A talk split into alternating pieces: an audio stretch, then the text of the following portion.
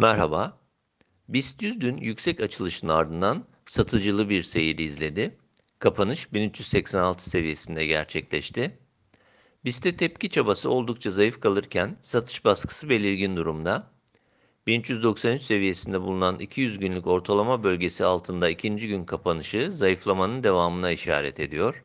Endekste haftalık grafiklerde takip ettiğimiz 50 haftalık ortalama ise 1375 seviyesinde bulunuyor.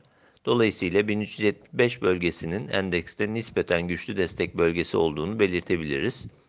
Bu bölge civarında tutunma beklemekle birlikte olası tepkilerin zayıf kalmasıyla 1375 seviyesi altına yaşanacak bir sarkmanın bu defa 1365-1340 bölgesini gündeme taşıyabileceğini belirtebiliriz.